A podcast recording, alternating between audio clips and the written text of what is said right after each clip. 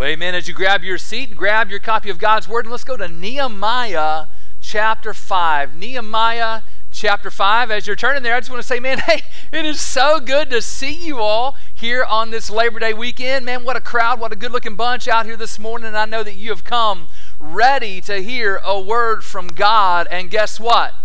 I got one for you, all right? hey, but let me say this if you're new this morning, if you're a guest this morning, we want to say welcome to you. We are so thankful that you've chosen to worship here with us. We pray that you feel like you are home.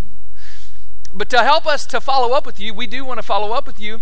Um, there's a connection card in the seat right in front of you. Just grab that, fill it out drop it in the in the offering box on the way out or bring it out to me i'll be out there in a little while and give it to me or in your bulletin on the back page there, you can turn for a QR code if you prefer a digital version of that connection card. Either way, uh, we want to connect with you. The Christian life is meant to be lived in community, so we want to get to know you as you get to know us. So, Nehemiah chapter 5.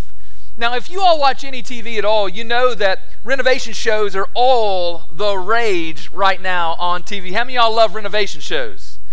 Yeah, man. Everybody loves them. I mean, back in the day, all you had was Bob Vila, right? This old house. Y'all remember that, right?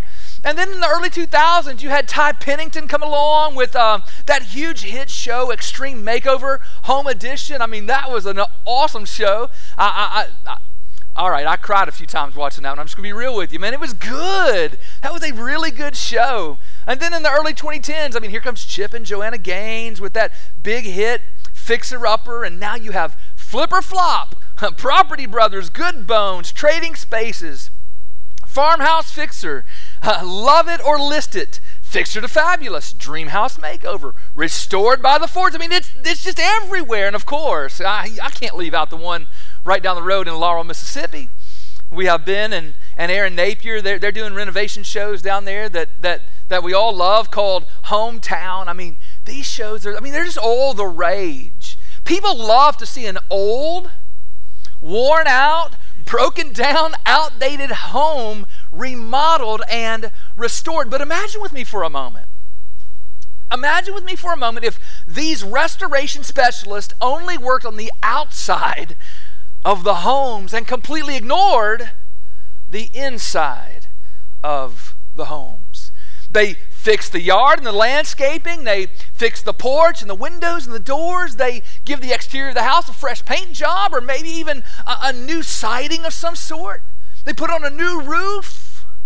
But on the inside, they leave the shag carpet. Y'all know what I'm talking about? That sparkly popcorn ceiling. I mean, can I get a witness?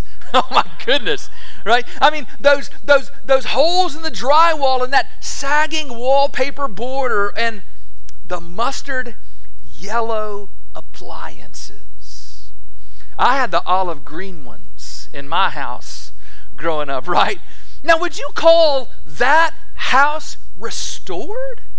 No man that's not a restoration. I mean maybe a partial restoration but not a full restoration the outside may look great, but the inside would still be a mess. You see, a true restoration requires, the true restoration requires both the inside and the outside to be done. And the same is true for a city and for a community.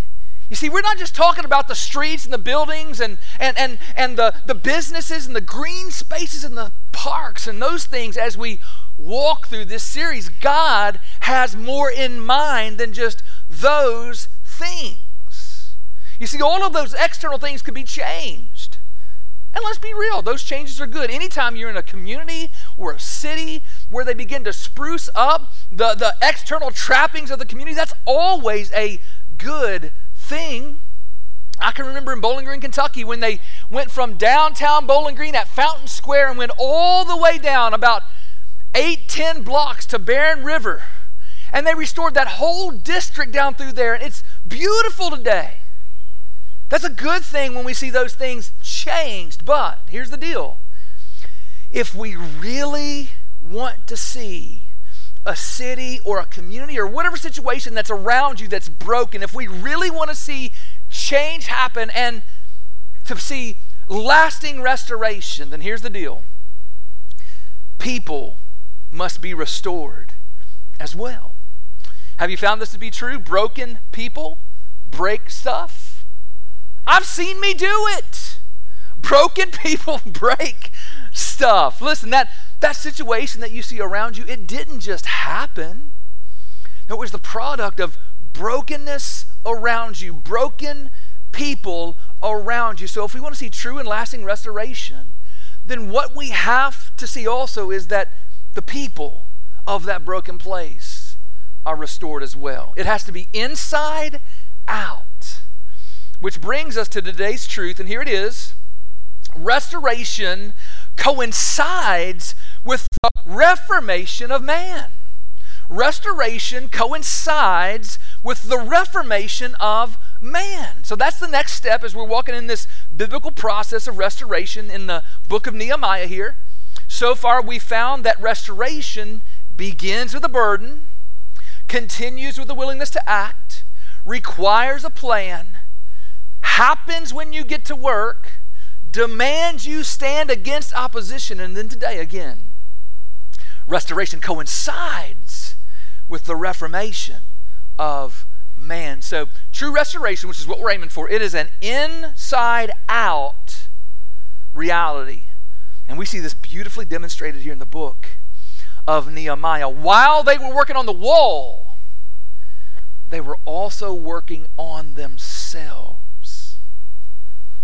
In our text today, we're going to see three phases of the reformation of man that should coincide with the restoration of the brokenness around you. All right, the first phase. First, we see a reformation in how we relate to one another. A reformation in how we relate to one another. Now, the folks there in Jerusalem, they began to bring their problems to Nehemiah. Nehemiah, listen, we appreciate all that you're doing here of focusing on these city walls and on these city gates, but we have other issues that are very serious. Look at verse 1 in chapter 5.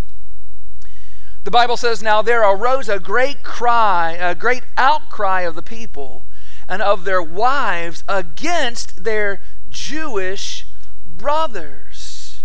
Now, the language of a great outcry, that's typical language of a protest under oppression. You see, the issue wasn't with outsiders, but with insiders, people within their own Jewish community, people within their city. And there was deep economic hardship. Now, one group, likely the landless poor, they said, We have no way to get from our Jewish brothers the grain that we need to eat and stay alive. Nehemiah, we can't eat these walls, brother. Another group had land, but, but they'd already maxed out their credit. They were borrowing from their Jewish brothers against their land and, and would soon have no way to purchase the groceries they needed to live. Nehemiah, listen, we've used up all the collateral, all of the equity that we have to buy food in this famine. And still, the Bible tells us there was another group that had money for food, but didn't have enough money to pay the Persian taxes, the king's taxes, the Bible calls it here. And so they borrowed from their Jewish brothers, again, against their land. So, in all three of these situations here, these folks were getting so desperate that they they gave everything away that they had, right? They, they, they leveraged everything they had, and then they went even to this point of desperation. We read here in the Bible here that these folks were getting so desperate that they were even selling their children into slavery to their Jewish brothers. Now, this was a common reality in the ancient Near East, right? In fact, we, we can't overlook this. Temporary economic slavery was a last resort written into the Old Covenant law as a safety net for those who fell on extremely hard economic times in Israel, right? This is not the man stealer, kidnapper, chattel slavery that we knew here in America. No, this is this is um, this is economic slavery. It's a safety net that they built into the society. But this situation went way beyond all of that. Those who had resources, they were taking full advantage of the people who had no resources, who were in a difficult situation. These people, they, they wanted to get out of the situation they were in, but they had no way. There was no way for them to see the end of it because check out Nehemiah 5 5 at the very end of that. They say, But it's not in our power to help it. They were powerless in the, the, the system of oppression that had come over them. It, it, it left them powerless to get out of their situation. He says, For other men have our fields and our vineyards. And Nehemiah was furious. As governor, and, and essentially we, we come to realize here in chapter 5 that that's basically what Nehemiah was. He had been sent by King Artaxerxes from Persia to kind of come down and be a governor over this area. And so he called the nobles and, and the officials together and, and straight called them out, man. Look at, look at verse 7 and 8 in chapter 5.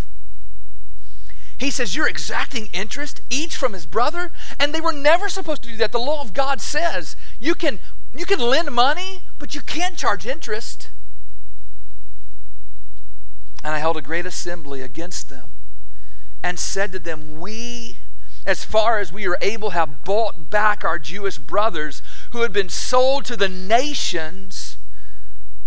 But you even sell your brothers that they may be sold to us. And they were silent and couldn't find a word to say. What had caused all of this? What is the root cause of all of this? And the answer is just plain and simple greed. The men who had resources loved money more than they loved their Lord. They neither feared the Lord nor loved the Lord. These men loved money more than they loved their neighbor. It didn't bother them to see their Jewish brother hungry and landless and impoverished. They would gladly, oh, hey, oh, you need a little money? Yeah, come on, just sign, just, just hand over your deed. They were glad to take ownership of that land. They were glad to buy their children as slaves. And y'all, it was downright greed, which is the sinful love of material things. That's what greed is. And you can be greedy for a lot of things. But greed is simply an idol of stuff. They were elevating stuff over people. And it was sinful and it was unjust. And so Nehemiah decreed that there had to be a change in how they related to one another. The Bible says that he decreed that they must stop charging interest on monetary loans. He decreed that they had to immediately return their brothers or to their brothers their, their fields, their vineyards, their olive orchards. They had to return their houses. They had to return the percentage of money, grain, wine, and oil that they had been exacting from them. And the wealthy nobles, they agreed. They agreed. And they even swore before the priest that they would do what they had been told, right? Nehemiah wanted the people to do everything in their power to help each other to succeed. Now, of course, this is still, this is still, they wanted to help, right? Nehemiah himself epitomized that. We find out in the rest of Nehemiah 5 that he exemplified generosity. Where those around him were, were exemplifying greed, he was exemplifying generosity. He was technically, again, a Persian official, serving as governor over the area, yet he refused, the Bible tells us here, to burden the people with the governor's allowance that he had a legal right to exact from them. He said, No, no, I'm not going to take that. That's, that. That would be a burden for them, that would be cumbersome to them. I'm not going to take that. I'm not going to take that allowance. And the Bible says that he acquired no land. It would be a great time to acquire land because land was cheap. People were selling at cutting costs, right? I've got to have money. I'll take anything for this. It's just like the pawnbroker. You go in with that thousand dollar guitar. Yeah, I'll give you two hundred dollars for it. I need, it's worth a thousand. I know, but if you really need money, you'll take 200. And that's what a lot of the people in Nehemiah's day were doing. But Nehemiah said, I'm not doing that. I'm not taking advantage of my brothers. And so he acquired no land. He had servants that could have waited on him, but it says that he sent his servants to work alongside the people out there rebuilding the walls. And when diplomats and other foreigners came to Jerusalem, Nehemiah paid their room and board out of his own expenses, he tells us. He was very generous. Beloved, I believe that if we want to see lasting restoration spurred along, that we have to reform how we relate to one another. And, and, and that encompasses a great many things, right? A great many things, but replacing our greed with generosity is a great place to start.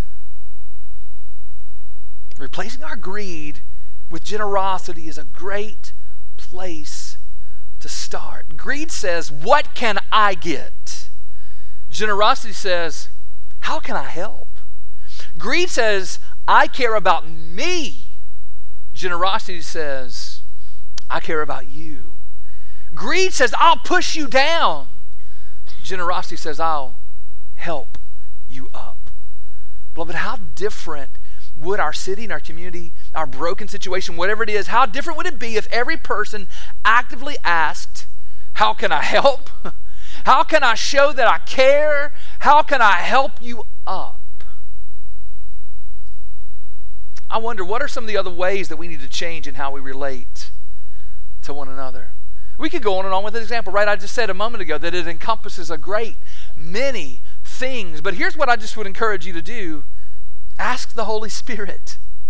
Holy Spirit, how do I need to change that I might relate in a more godly way with people around me? But above all, you know what we sum it up with? One four letter word love. We sum it up with the word love, and you say, well, why, why that? Well, because that's, that's the word Jesus used.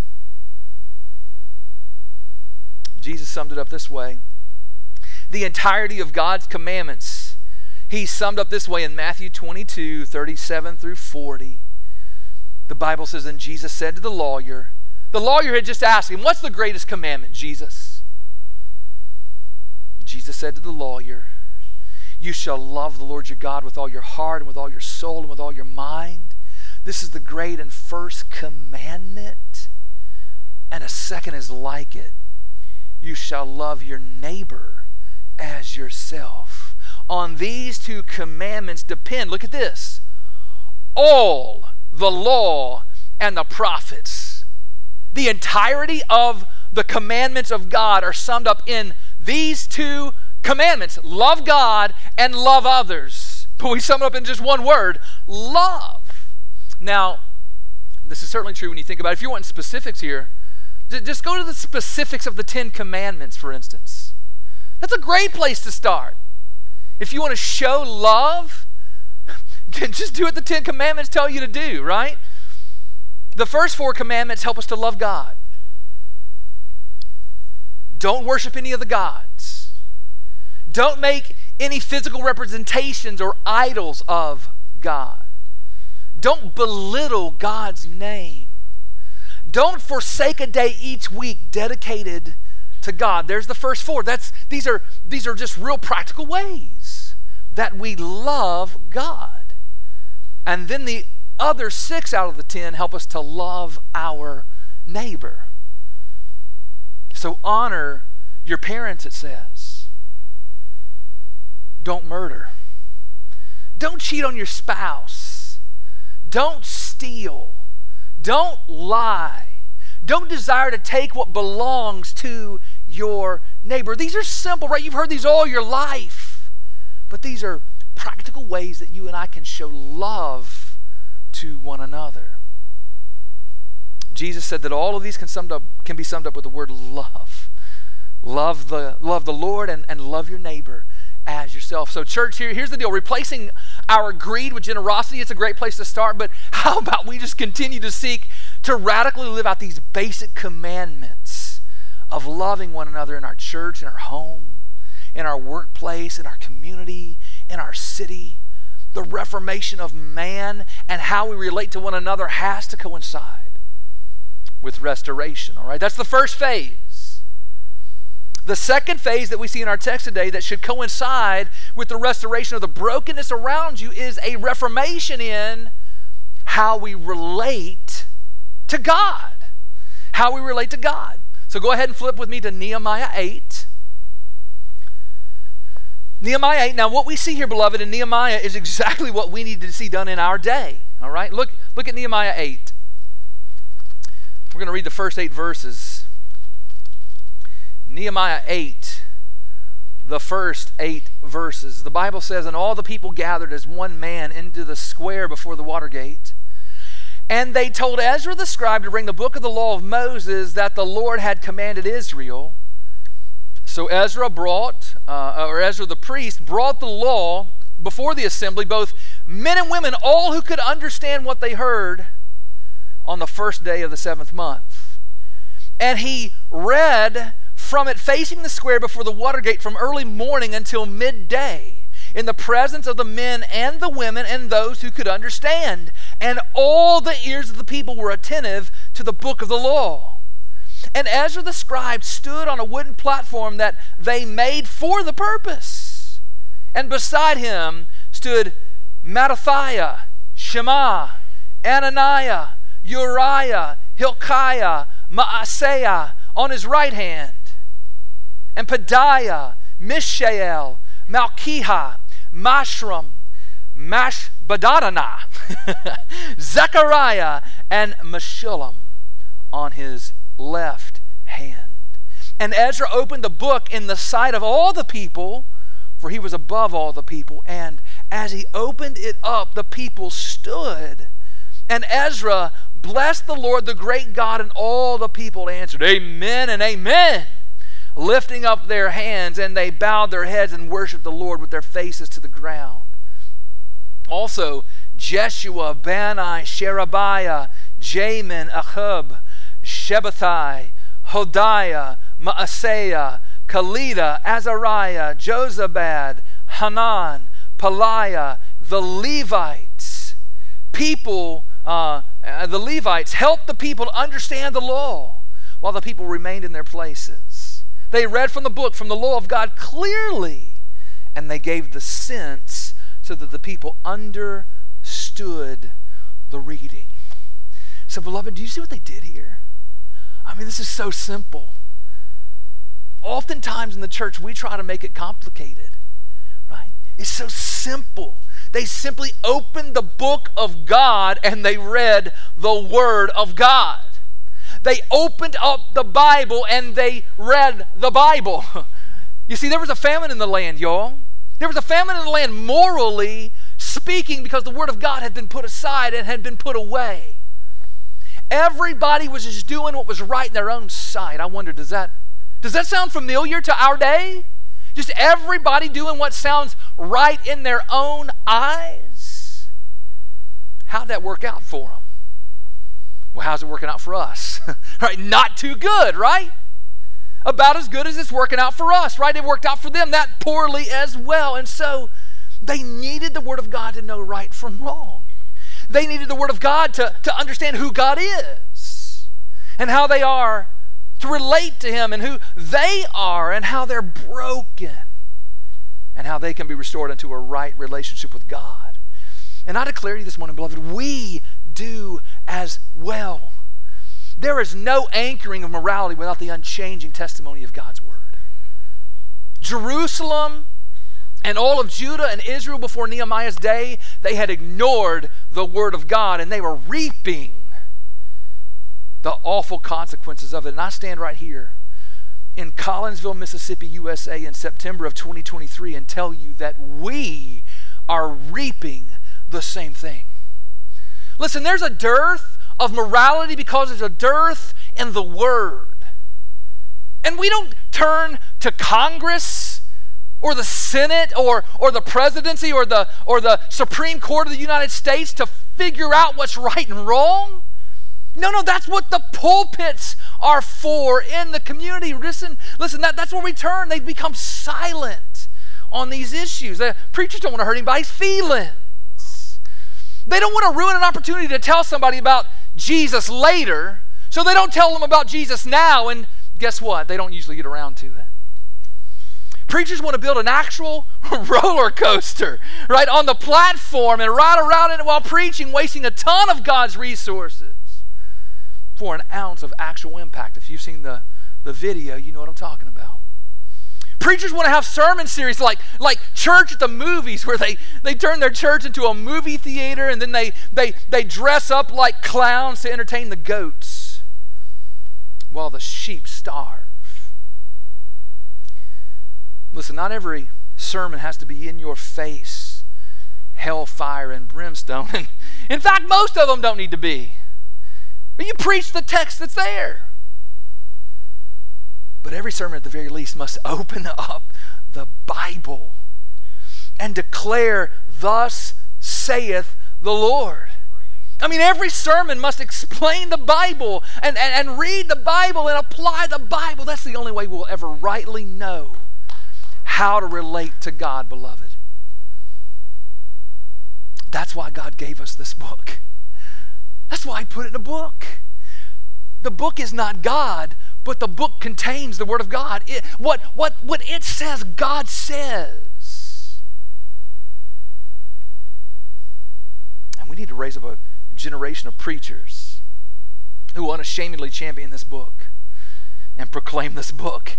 And here's the other side of it. Listen, we need to we need to, we need to, to pray that God would raise up a church, a generation of church people who will refuse to let their preacher stand in the pulpit and put aside the book and turn away from the book.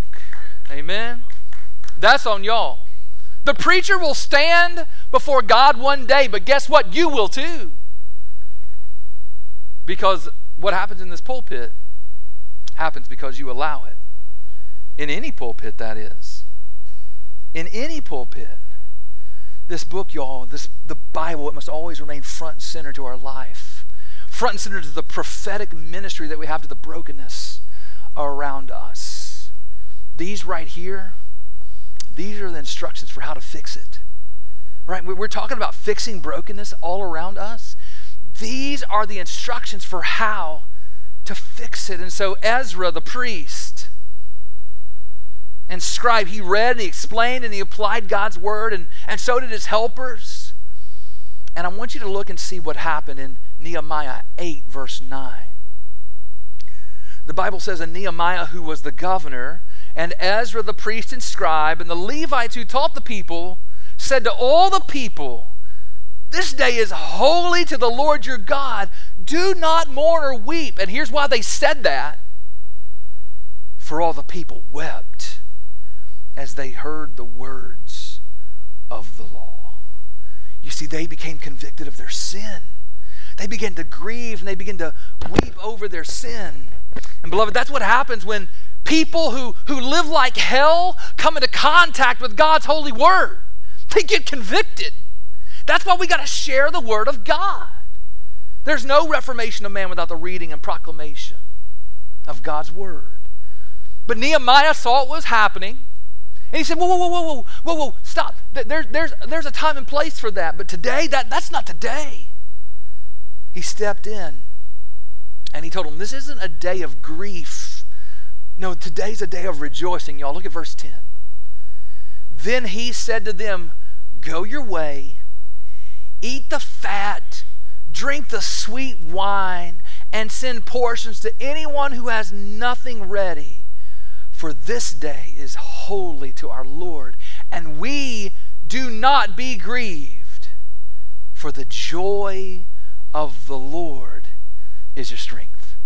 Beloved, they were happy, right? Because here's the deal Nehemiah said, Look, the, the Word of God, we've been restored to God through the Word of God.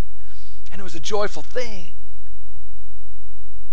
May you always be thankful that you have God's word. I pray that you would cherish it, that you would read it, that you would love to hear it preached, that you would love to live it out. And in doing so, guess what? You will change how you relate to God because it'll instruct you in how to relate to God. And that brings me this morning then to the third and final phase of Reformation that we see in our text today that should coincide with the restoration of the brokenness around you, and that is how we relate to sin. Now, as Ezra began to read from the Pentateuch, the, the first five books of the Bible, the, the, the books of Moses, it said here, the people began to be grieved because they said, We've not been doing that. I'm stiff necked, and my forefathers were stiff necked. But Nehemiah said, No, no, not, not today. Rejoice today. There's going to be time for grieving later. And 24 days later, the 24th day of the month, Ezra had read, began to read the, the, the Pentateuch, the, the books of Moses, on the first day of the month, the Bible tells us. And 24 days later, guess what? It was the right time now to grieve over their sin. And the leaders of Jerusalem led the people to begin to address that. Flip with me to Nehemiah 9, verses 1, 2, and 3. The Bible says, Now on the 24th day of the month, the people of Israel were assembled with fasting and in sackcloth, with earth on their heads. That was a cultural way of grieving. That was a symbol and sign that they were grieving over something. And the Israelites separated themselves from all foreigners and stood and confessed their sins and their iniquities of their fathers. And they stood in their place and read from the book of the law of the Lord their God for a quarter of the day. For another quarter of it, they made confession and worshiped the Lord their God. So it was now time to turn from their sin and to confess their sin. Now, you got to understand this morning, beloved, the word confess, we, we use that word in church a lot because it's a good word to use. It literally simply means to say the same thing about your sin that God says about your sin.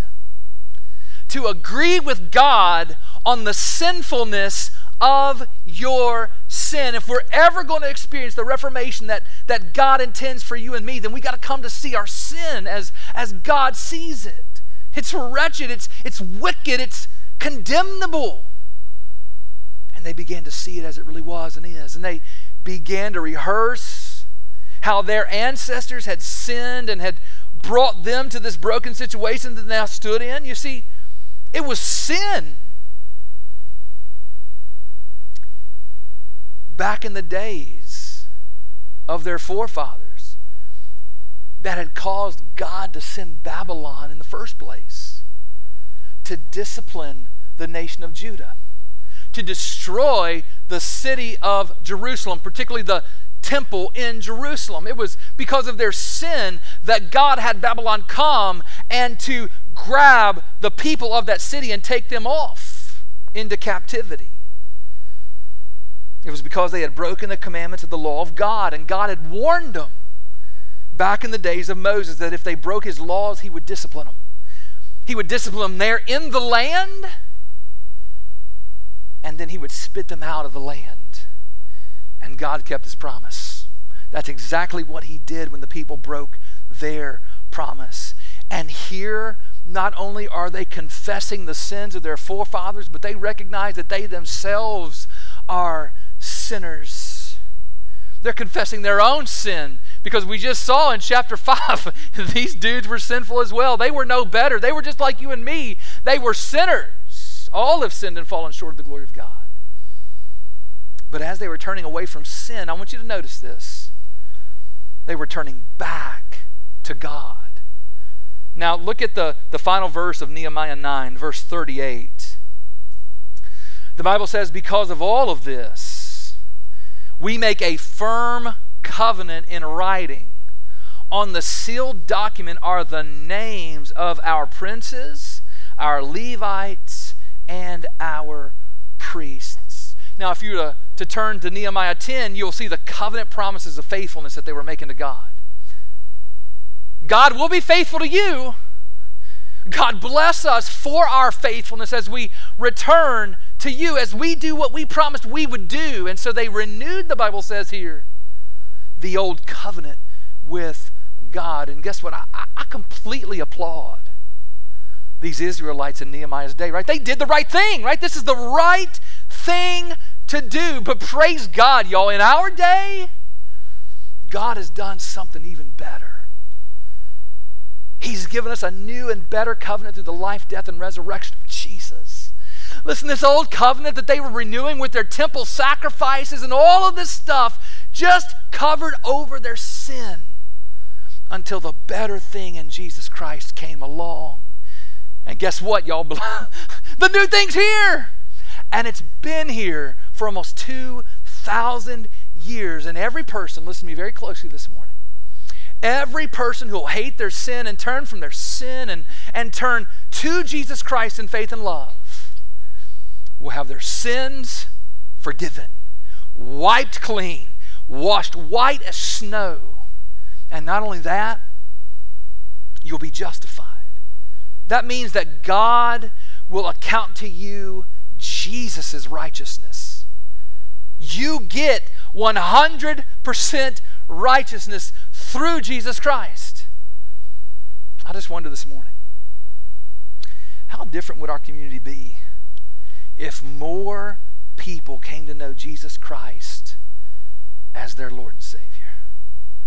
Huh? How, how different would this place be? Look, I, I, I long to see this place restored and, and the community made better and all those things. But look, we have to see that the beginning of all that really is the reformation of man. Which, when I say the reformation of man, I'm talking about the, the salvation of man. If you want to see this outward city and community restored, if you want to see it changed and made better, then work to see sinners saved. And I believe if we'll intentionally work to see that, then the restoration of the brokenness around us will be turbo boosted along. You know, perhaps there's a sinner here this morning that needs to be saved right here and right now. Just yesterday, I was driving down the road and I came across the place where the Lord saved me. And Christy said, Now, was it here was it there? I mean, eh, eh, because it's a four way stop near my house between my high school and my home where I grew up. And, and I looked over and I said, I, right out my window, and I pointed to the patch of ground. And I said, That's where it was, right there. That's where I met Jesus in 1997 at the age of 17. And it changed my life. He began in me the reformation of making me into the image, conforming me to the image of Jesus Christ. And if you've never met Christ, then I pray that your patch of ground would be 9241 Highway 19 North, Collinsville, Mississippi, September 3rd, 2023. if you don't know Jesus today, would be the perfect day for you to come to know him as your Lord and Savior. All of the brokenness around you is stemming from the brokenness inside you. Not just your brokenness, of course, but nevertheless, your brokenness is attributing to it. And so I pray that today you would turn from sin and trust in Christ. Beloved, restoration coincides with the restoration of man. May we learn afresh how to relate to one another. May we learn anew how to relate to God. And may we, above all, learn how to relate to our sin. Turn to Christ so that He may save us from it. Here's my final prayer this morning. May we see restored people living in our restored community.